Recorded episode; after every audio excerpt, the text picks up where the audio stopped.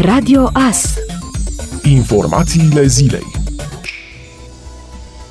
România este pregătită să înceapă vaccinarea anticovid în 27 decembrie, alături de celelalte state UE, primele vaccinate urmând să fie cadrele medicale din cele 10 spitale care au fost implicate de la început în tratarea pacienților cu COVID-19. Persoanele vaccinate vor primi o adeverință care va conține date referitoare la lotul și la seria vaccinului. Rata declarată de acceptare a vaccinului e diferită între spitalele COVID față de cele non-COVID. În spitalele COVID, aceasta este de peste 95%, în timp ce în restul spitalelor rata de acceptare este de 70% la cei cu studii superioare și în jur de 50% la cei cu studii medii.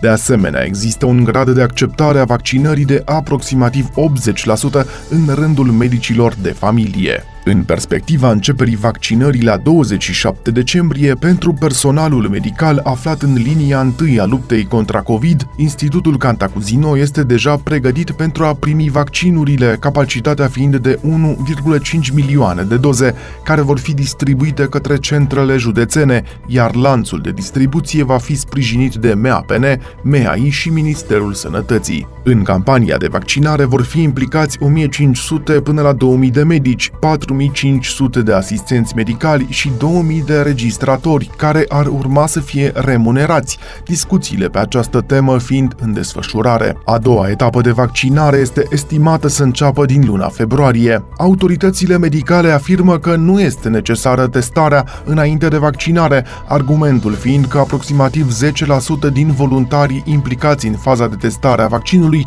trecuseră prin boală și nu au știut, tot așa cum au fost vaccinați și oameni oameni care aveau virusul activ și au avut un răspuns foarte bun. Potrivit acelorași autorități, chiar și cei care se vaccinează vor trebui să poarte mască până când se va atinge un procent de imunitate de peste 60-70%.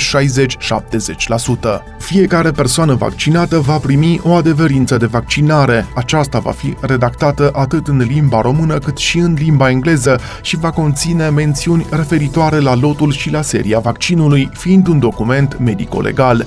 Conform autorității autorităților, cea mai mare parte a celor care ezită să se vaccineze spun că nu au suficiente informații, motiv pentru care vor fi lansate campanii de informare. Nelu Tătaru a anunțat miercuri că primele 10.000 de doze de vaccin anticovid-19 cu care vor fi vaccinate 5.000 de persoane vor ajunge în țară în perioada dintre Crăciun și Revelion și vor fi distribuite personalului medical care lucrează în secțiile de boli infecțioase.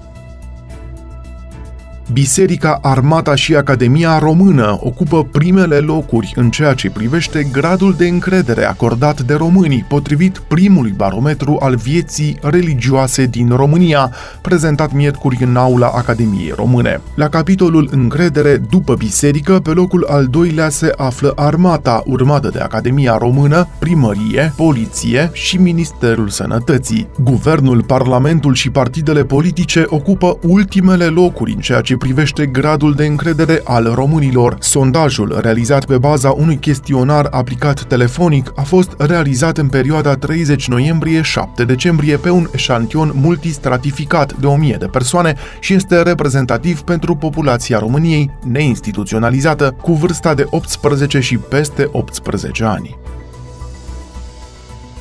În perspectiva liberalizării pieței de energie electrică de la 1 ianuarie, cei 6 milioane de consumatori casnici care nu și-au ales încă un furnizor concurențial vor primi în următoarea lună și jumătate nu o ofertă, ci două de la actuali furnizori de electricitate. Prima ofertă este de serviciu universal, care o înlocuiește pe cea actuală la preț reglementat, cea de-a doua fiind o ofertă concurențială, a decis Autoritatea Națională de Reglementare reglementare în domeniul energiei. Totodată, ANRE a prelungit și termenul până la care consumatorii vor putea opta pentru una din cele două oferte. Clienții pot alege până la data de 31 ianuarie 2021 dintre ofertele transmise, oferta cea mai convenabilă, precizează ANRE într-o prezentare menită a ajuta pe consumatorii casnici în tranziția către liberalizarea pieței. Consumatorii casnici nu sunt obligați să accepte niciuna din cele două oferte transmise de actualul furnizor, ci pot opta pentru oricare dintre furnizorii de electricitate licențiați din România. Pentru a putea compara ofertele acestora, consumatorii pot accesa portalul anre.ro. În alta curte de casație și justiție a respins miercuri o plângere împotriva deciziei parchetului de a clasa dosarul deschis ca urmare a denunțului făcut de lumea justiției referitoare la casele din Sibiu ale președintelui Claus Iohannis. Șeful statului și soția sa au fost reclamați că ar fi refuzat să restituie statului peste 300.000 de euro, bani proveniți din închirierea unui imobil din Sibiu care ar fi fost dobândit ilegal. Plângerea la instanța supremă a fost făcută de jurii Index Media SRL, care administrează site-ul Lumea Justiției. Decizia este definitivă. În 6 februarie, parchetul general a clasat dosarul deschis ca urmare a plângerii depuse de Lumea Justiției referitor la casele din Sibiu ale președintelui Claus Iohannis, invocând că există autoritate de lucru judecat.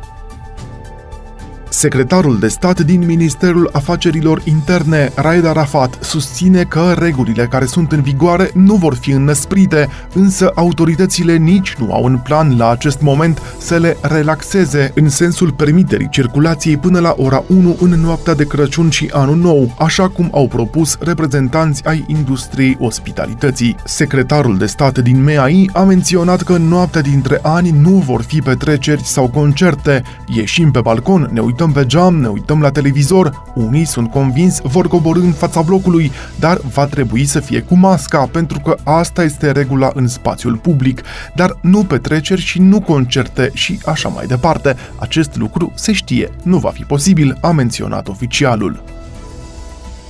Medicul Valeriu Gheorghiță, coordonatorul campaniei de vaccinare anti-Covid, a anunțat în cadrul unei discuții cu mass media că vor fi emise adeverințe de vaccinare pentru persoanele care vor primi serul. Fiecare persoană imunizată la Covid va primi o adeverință, un document medico-legal care va conține data vaccinării, tipul vaccinului, seria și lotul. Aceste date vor fi folositoare mai degrabă autorităților decât persoanei vaccinate, pentru că adeverința nu servește ca pașaport raport epidemiologic, ci devine utilă în cazul în care apar reacții adverse, altele decât cele constatate în faza testării clinice în urma administrării serului. Dacă se întâmplă asta prin consultarea adeverinței, autoritățile vor ști ce tip de vaccin din ce lot trebuie verificat, condiții de transportare, de stocare și criterii de calitate. Adeverința de vaccinare va servi însă în primul rând la ținerea unei evidențe a celor imunizați la COVID. Adeverința poate fi emisă în română și engleză, ea poate fi înmânată și pe suport electronic la momentul vaccinării. Doctorul Valeriu Gheorghiță a mai declarat că în acest moment nu se pune problema ca persoanele nevaccinate să fie supuse unor condiționări sau restricții.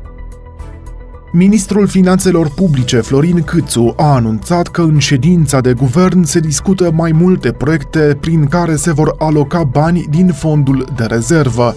Unul dintre actele normative prevede alocarea de fonduri pentru achiziționarea medicamentelor necesare pentru tratarea bolnavilor de COVID, iar altul pentru funcționarea direcțiilor de asistență socială și protecția copilului.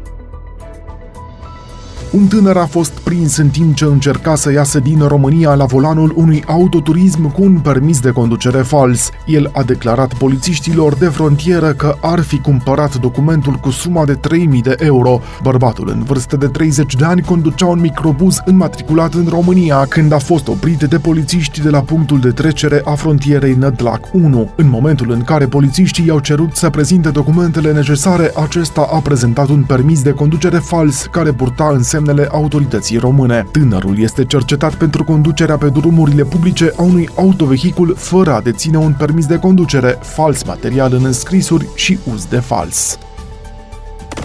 Ascultați Radio Astărnăveni,